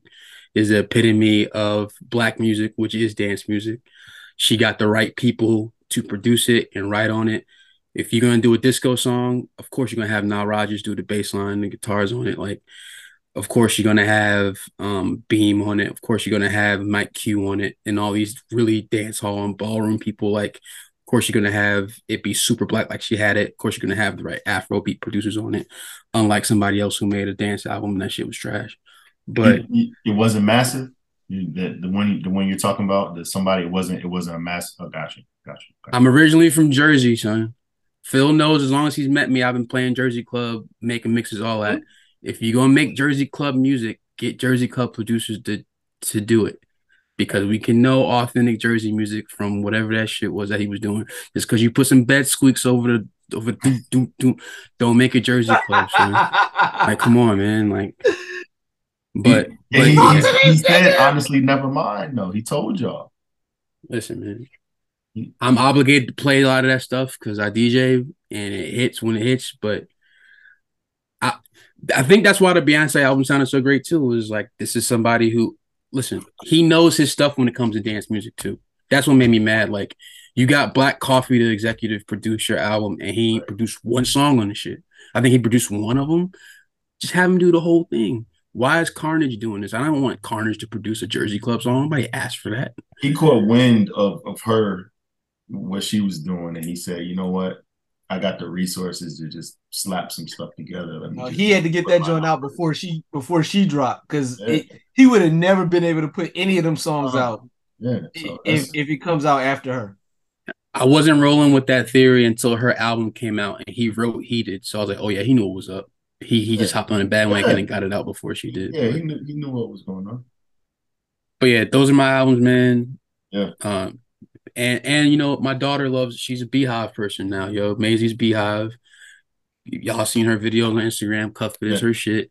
I had to play the edited version because my son was saying "fuck it up, fuck it up" in the car. so shout out to Beyonce for teaching my son how to cuss. Hey, hey Shout that- out to that- Uzi for teaching my son. He how to he would cuss. have he would have learned that from Big C anyway. So Hey, yeah. but That's that, a fact. That's a fact. Or your sister. you got to admit though that that that cuff it hook is horrible.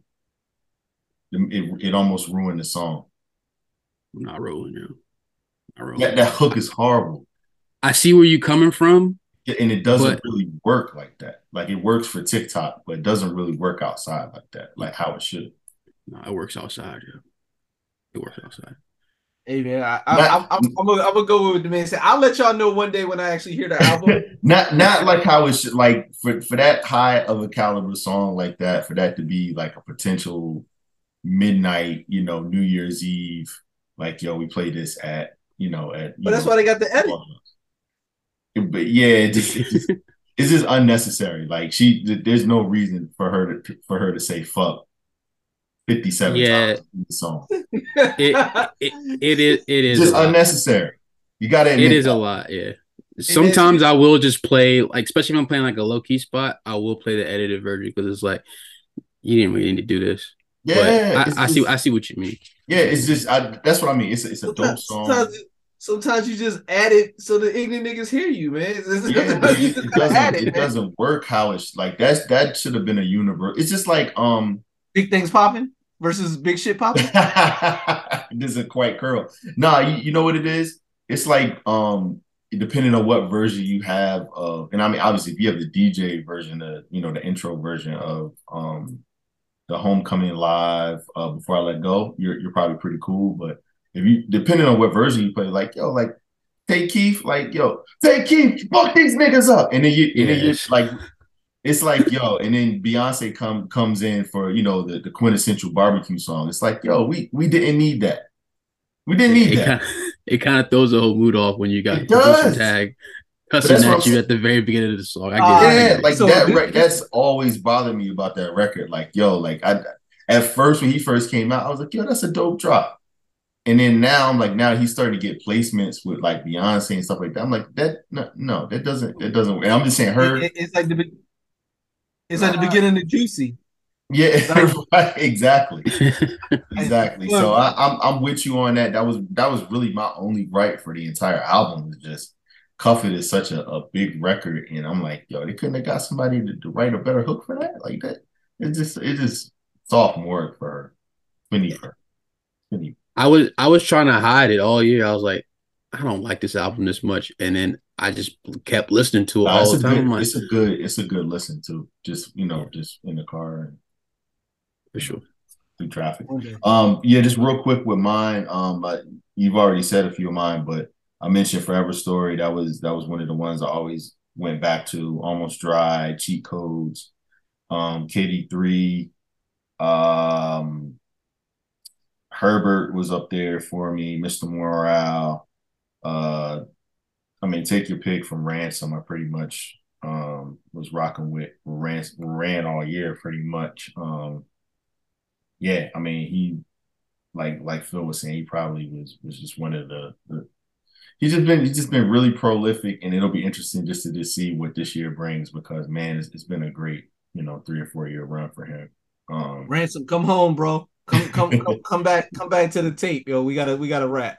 I got a couple more that I want to mention that are kind of off off the hip hop, you know, hip hop adjacent. I would say R and B soul or whatever. But um, Marigold uh, by Alex Isley and uh, Jack Dine, they did their thing. That that was probably album I went to the most. Um, They on a run too.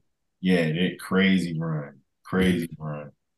Um, and then also um, PJ Morton did his thing too. Um, Watch the Sun with the deluxe. He gave everybody the instrumentals to all the records, and just the way that he actually um, seamlessly put together the album that was pretty dope too. So, I mean, those those were like my two kind of standouts. Um, yeah, I mean, as far as albums go, I while while I did listen to to Gangsta Gibbs and you know a few others like that, like they they didn't really make the list as far as me revisiting it as much as those other albums. So I kind of had to put those up there. What about you, Phil? Um, so you you mentioned, of course, you mentioned Ransom. Um, his there was not just one album. So he had uh Chaos is my ladder. He had this this life made me, and then uh No Rest for the Weary, or No Rest for the Wicked. Excuse me.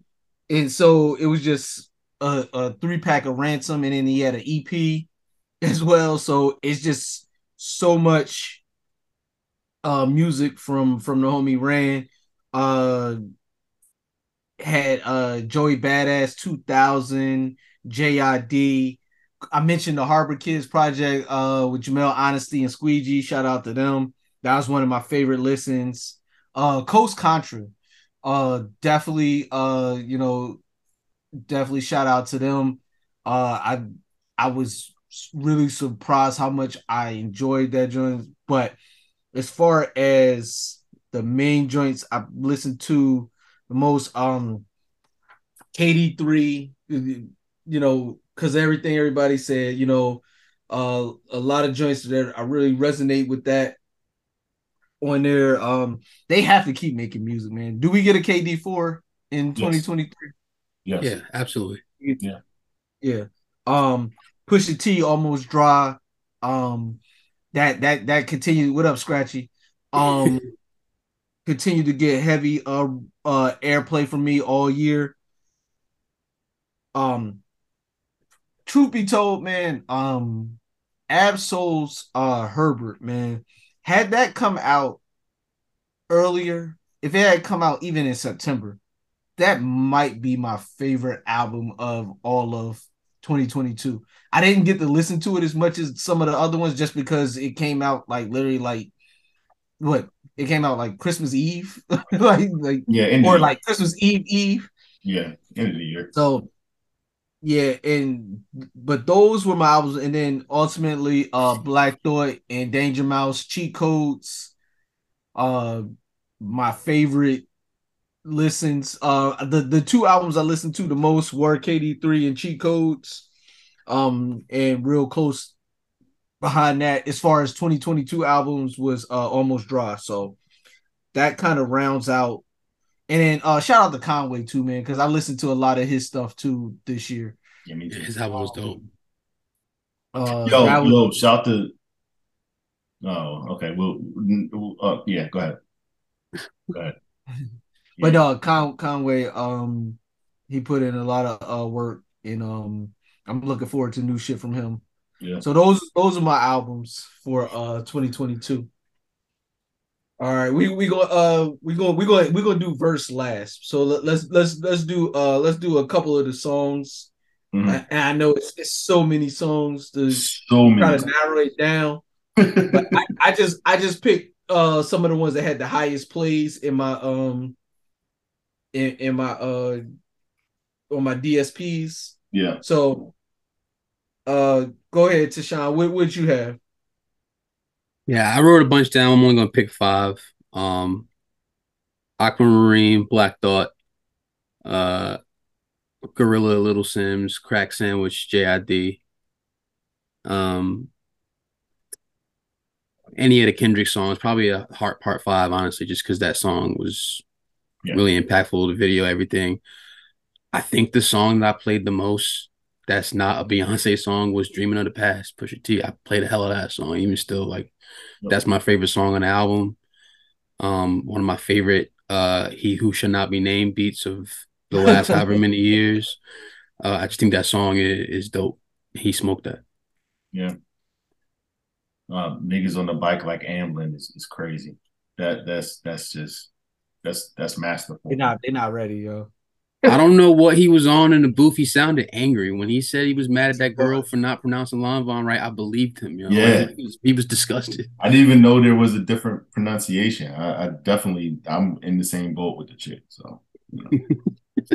um uh my mine, yeah, I'll narrow mine down to um Johnny P's caddy. Um Dreaming of the Past is definitely up there for me too. Savior uh by K Dot uh was my most played song of the year by far. Um, I listened to it a lot prior to his tour stop here in Austin, and then I listened to it even more after because he ended uh, his shows with that, and he smoked that joint. Um, uh, JID, uh, System, that was one. That's one of my favorite records on the, on the Yeah. entire joint. He flipped the uh, Musiq Soulchild, um, uh, Merry Go Round, and um let's see, a couple other ones. Um, Table for Three. That was uh Shade 38 and Ransom. Yeah, yeah. Um, just for just, I mean, Drake, Middle of the Ocean. I, I you know, I enjoyed that record a lot. Nah, He killed that. He smoked that. Yeah, no, no, no, no. um, That's He went crazy. He went crazy on that. Yeah, yo. yeah, can't hate Um, on that. yeah. Any anybody with um falling on a budget definitely felt some type of way after that song went off. Um, got a rap. even if you Ab-Soul- even if you didn't have a budget, you might have felt some type of way because yeah, yeah, just period. Um, got a rap Absol was was a pleasant surprise towards the end of the year. Uh, backstage, uh, King Crooked and Joel. Woo! Despite, Woo! talk despite to all, him. Talk to him, despite, just despite all the the the you know the bitch assness uh, that was going on throughout that whole situation, that that song is pretty incredible. Um, and then um, I actually like Diet Coke a lot too. Uh, that was up there. CIA from Freddie Gibbs. I played that a lot. Um, yeah, I mean those those were those are probably my top top joints of the year though. What about you, Phil? So, um, uh, like I said, I just used the ones that had a lot had the most plays. Because clearly, I was listening to them a lot. Um, circumstances, uh, ransom in the game. You know, you know, I'm not a JCon makes great music. I'm just not. I just don't like dude. like he just bothers me. But that album was Yeah. weird, yo. It was yeah, long yeah, and he- it was he's weird. definitely a fucking weirdo. You know, he- he'll hear this one day and want to fight me, and that's cool. But it, it still ain't gonna change the fact that he's a weirdo. You You know, know, but he, but he, but you made great music though. So, um, circumstances was was heavy on my list. Um, Pusha T calling my bluff because like that's how I that's how I be feeling some days, yo. And, like, the, you, you know, you know, I'm an angry little man, you know. But calling calling my bluff is uh is yeah, that's that's my kind of energy. That that's the that's the I mean, um, Father Tom, uh, Kendrick. It's funny, like we all mentioned Kendrick, different Kendrick songs. Um, but Father Tom definitely super dope. Uh, no gold teeth, and that's probably the most played off that album because it was the first one released. And I, you know, anytime you get new thought, you know, I'm, I'm, I'm di- dissecting everything that that he does, and then my my theme music, man, for all of 2022 uh Nas and Hit Boy, I'm on fire. That's you know, we are the heat holders, and you know, I still I, I still got the, the the same flames from the Hate Me Now video, man.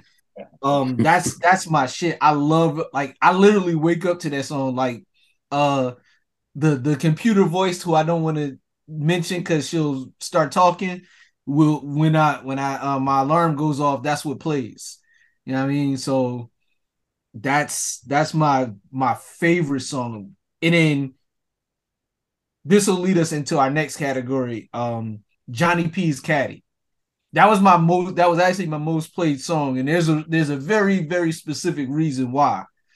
Um and we'll, we'll probably get to that in um why don't you start it off? Why Why don't you Yeah, in fact, off? I'm going to start off the uh the my favorite verses of 2022 because we're going to jump right into uh me who has not been the biggest uh proponent of of one uh light skinned Jermaine Cole over the the years, and you can play back a lot of these pods and you'll hear me uh giving him the business because I knew the talent was there, I knew the skill level was there.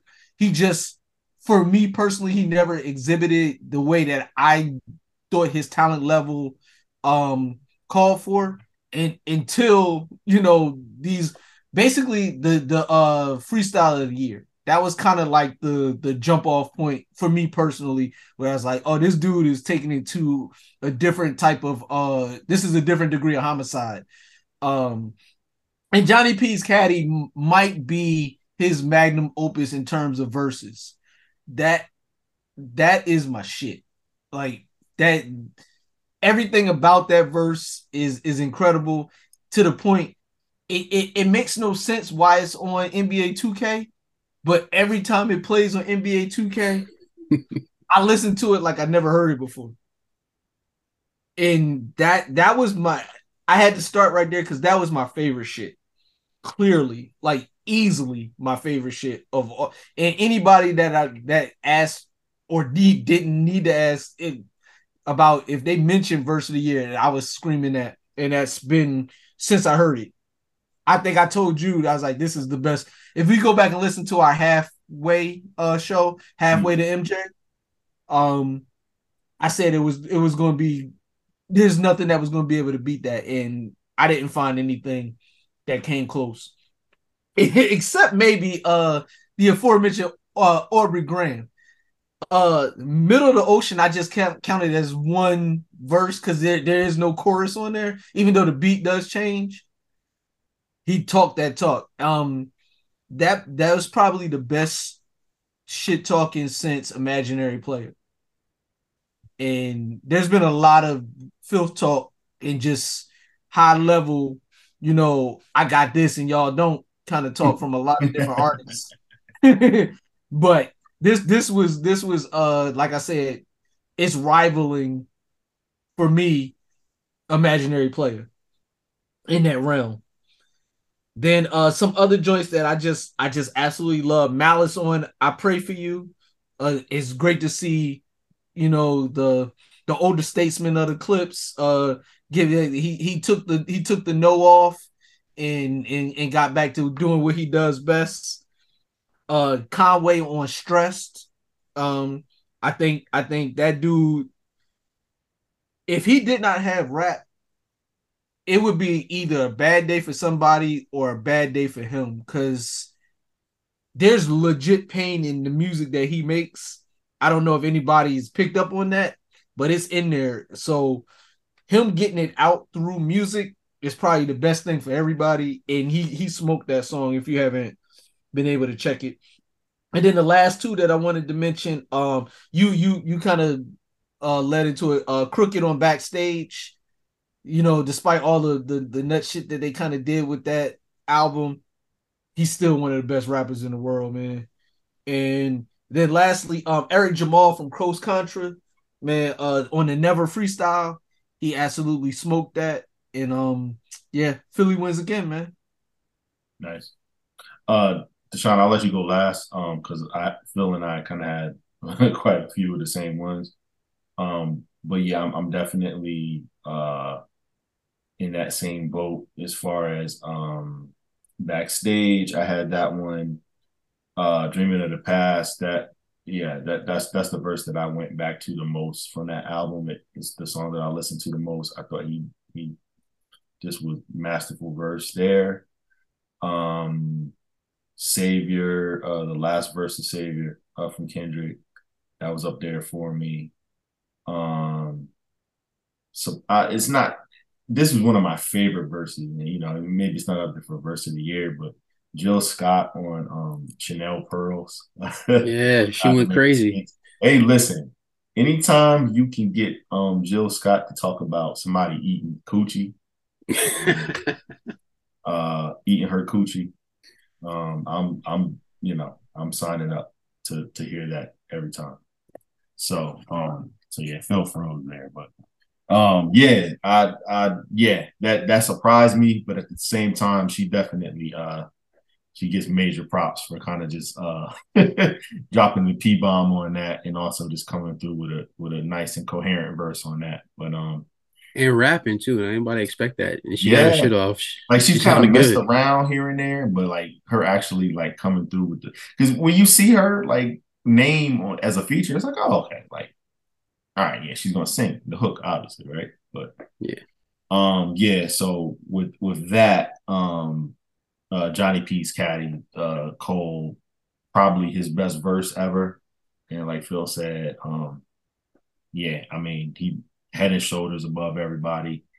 Um, I did not include the God did verse from Jay. Um, I thought it was was was okay. Um, I thought the the hype around it probably made it a little bit more um, notable than the actual impact that it had once the the 48 hour, you know, um, the 48 hours ensued after it came out.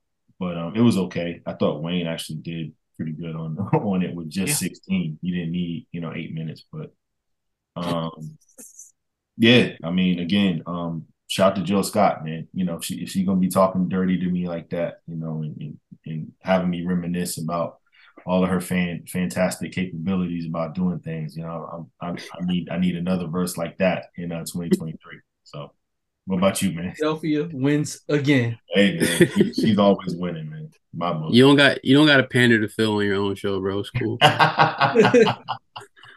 no, I'm playing. Um, yeah. Uh, I, I'll start off. I had um, I don't know if I had Jay as my top, but he had to be included just because he went. I just think he went crazy. Yeah, the hype kind of watered it down. Mhm. If they would have just gone back to how they used to do things, just surprise drop, or like we know he's on the verse and like don't talk it up crazy, I think it would have hit. But uh, he was still talking his shit on there. He still got it. Just give us a whole album now. Like don't Um, like don't get me wrong. Like we we at the cap tables, not like like no like yeah, like he was talking insane, but just the hype, just ah. I think what it was too, like he kind of was coasting through the first half of the verse, and then the second half of the verse he went crazy, crazy, and it was like he could have just done that the whole verse, or that could have just been the verse. Mm. Yeah, Um, the second half could have been the verse. yeah, yeah, because that's when he went he went super super nuts on that. the first time I listened to it, I got goosebumps when he was come on, Hove, come on, Hove, come on, Hove. yeah, I was like, oh, okay. But yeah, you know, it just as time went on, I'm like, oh, they hyped this up too much. Yeah. Uh, middle of the ocean, I'll include for everything y'all said. He was he got his shit off on that one, even though um, I'm just he's so talented, man. Same thing that you got with Cole is like he's so talented. Like, grow up, nigga. Like, you rich. We know you have fans. We know you have bitches. Stop acting like you don't. Like, we don't care about like. Ti- Time out, and I, I I know like this is a little bit off subject, but I'm glad that you said that. Did did either one of y'all have a problem with um his line um uh uh she says she didn't get shots, but we know she did, or you know that I don't know exactly what it was. Did like where I'm from, the the school of hip hop that we grew up on, like obviously it's a very touchy subject, but I mean we're in an era now where you're not supposed to be everything is litigated online and you're not supposed to be able to to talk about insensitive stuff because you're hurting people but it's kind of that, that was kind of brilliant Oh, it was super clever because because you you know where we come from, man. yeah like You, you you know what me and Poppy did. Yeah Like, like you, you can't you could you can't say nothing like that now. you can't Like, say to, to Sean what, what did you because you obviously when you listen to the album you heard the bar of course Yeah, and like were you one of those people that was like all up in arms like oh man this is distasteful or did you think like oh that was clever nah, I'm never that person. It was just like I didn't think it was a, a, a diss though. I thought it was just like a it clever was it wasn't a diss. It was wordplay, but he knew what he was doing at the same time. So that's what made it corny for me. Like. But Jay Jay knew what he was doing every time he, you know, like, you know, he talked about Un and Dear Summer. Yeah. And he like, All right, I'll say this. I think because of a lot of the content on that album coming from a grown man, like you 36 trying to act tough. And it's just like we know you, doggy. Like we get it. You're the biggest artist in the world. You earn the right to talk your shit and you do it well. I've heard you go crazy. You had a song tracks later where you went crazy and you was being real disrespectful. You call somebody's husband a fucking goofy. That's way more disrespectful than whatever that line was. It just seemed it was just like it's kind of obvious and it's corny. And I it was corny to me just because like it's so obvious nobody else did it and i think it's the reason nobody else said it. People i'm pretty sure wanted to say some some clever shit like like not clever but a similar line and just kind of held it close to the tuck it was like there's no need for this. It's kind of low hanging fruit. And it didn't really make sense in the context of what he was already talking about in the verse. But i mean i get it. Like i wasn't the person that was up in arms about it. I just thought it was just like all right man like there's a lot of theatrics and antics happening on this tape as is I didn't need that extra added bit on Okay. there, but but uh I mean it was it was it was cool. He he said it and uh it was clever for sure, but I just think in the context of the album and the song, it was kind of just like whatever. Um but yeah, Drake Middle of the Ocean was was dope. Um again, Little Simz came in last minute, two songs, Silhouette and Gorilla. Gorilla is probably the song I listened to the most on the album. She went crazy. Cleo got a verse on there to hook. Um, it's real dope. I already said Dreaming of the Past. Um, Crack Sandwich by JID. He smoked that. Like he went so crazy on that song, it trended that night the album came out. um, I was happy for him when the album came out, man. Because like I said, I wasn't a huge fan, had respect for him, but that album, you mentioned uh System, back to back Brother them System was phenomenal. Yeah. Um, and I'm gonna go a little left, yo. I I think my favorite verse of the year that one that got me to hype the Mos was Mos Yasiin on Peppers Okay. because he was just flowing. He was flowing crazy. Conductor gave him. He laced him with a beat that was easy. Like it was, it was hard. And like most went so crazy that Talib went crazy. And I am not a Talib fan in the past like 10, 15 years. Like somebody pointed out that he says like he just uses that metaphor type of shit in every song he does. And listen to the Black Star album, which I wasn't really a huge fan of. Um, and in this song, like he kind of moved away from that style of how he been rapping the past couple years, and it kind of was was going off. So it was good to hear not just Mos go off, but Talib go off too. And West came in, and he was again, he's not the best rapper in the world, but he was kind of talking this shit too. So I think that's the one that I was most impressed by, and I think was my favorite of the year. Shout out, shout out to science class too. But- but- Science but- class for sure. Buster went crazy. Yeah. Um, any anything with, with with Ray and Ghost, man, always makes me smile, yo. I was just surprised that Swizz produced that. And then you know, West got Westside being him, he was like, Yeah, he did it on some fly shit. He produced it on a private jet. I was like, Of course he did.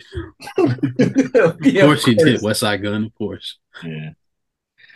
No, I mean that that kind of just sums up the year for us. We we saved this exercise again, just the hippies, and then um, you know, just what we really felt about it, just because honestly, like the beginning of the year is be pretty light. You know, like they these labels or you know, even just whatever, you know, they they try to get those budgets done. You know, every, everything's pretty pretty light. Trying to get these summer records, especially Yeah, since try- it was all the way, all the way outside. And if you and if and like Deshaun was saying, if you come out too early, you know, in the year, you almost get forgotten a lot of times. So it's like Yeah.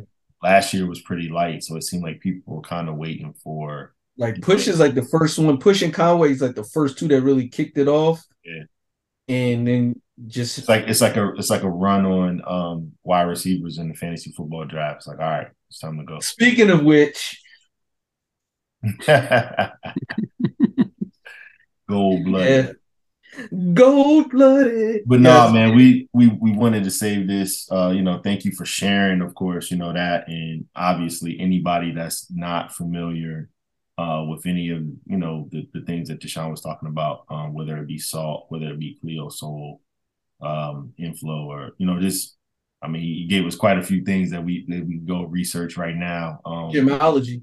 Yeah, exactly. So um, check that out, and then anything that we mentioned that, that you're not familiar with, go check out as well.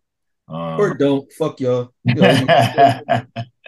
Real quick too, because none of us mentioned it, and I'm sure we're all hip. y'all mentioned Ransom. I'm gonna throw Droog in there too.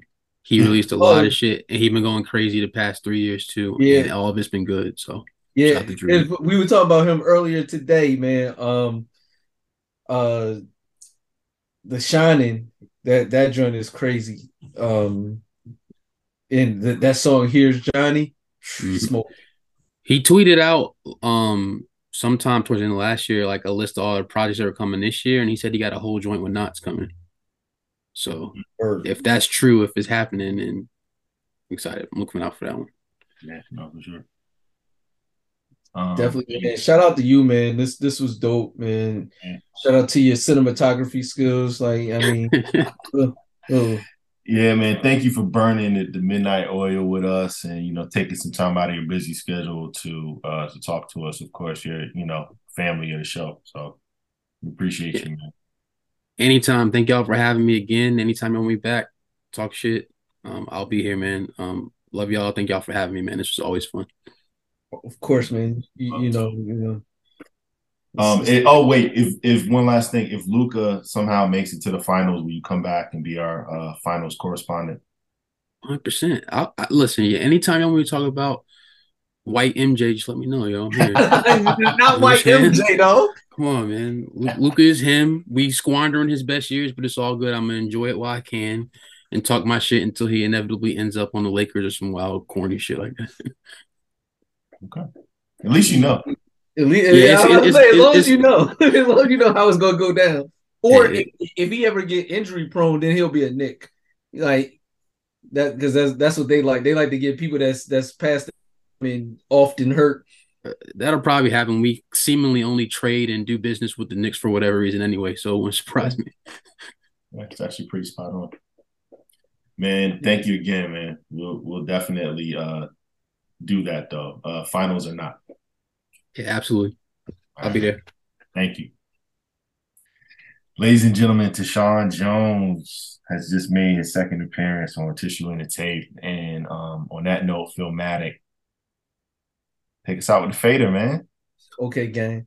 Man, uh just one just wanted to shout out uh of course like like I said all all the heat holders, all the tape alumni. You know, it's it's way too many of y'all to name, but y'all know y'all know who y'all are. All the all the uh supporters. Thank you. We got we got more heat coming. Uh, Dope we- uncles. we- uh, yeah, man, the, the dope uncles is here, man. Uh, be on the lookout for that. And um, yeah, man, just just uh, we look forward to we we love this too much to ever stop doing it. And I mean, when you bust it down, we are the best in the world at this hip hop shit. Like, there's a lot of podcasts in the world. There's a lot of podcasts doing dope shit, but when it comes to beats and rhymes and MC shit, we we we really we really are them. You know, I don't even like using that term. I'm him and I'm them and all that shit, but we we we've been that. I mean, what what, what your man uh what your man the, the bowling boy say? He's like, who do you think you are? I am. That's us, yo.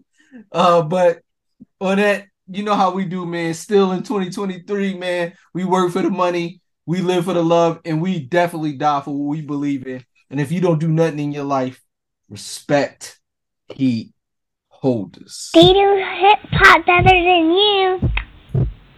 Oh, this is Tissue in the Tape. Like that, Daddy.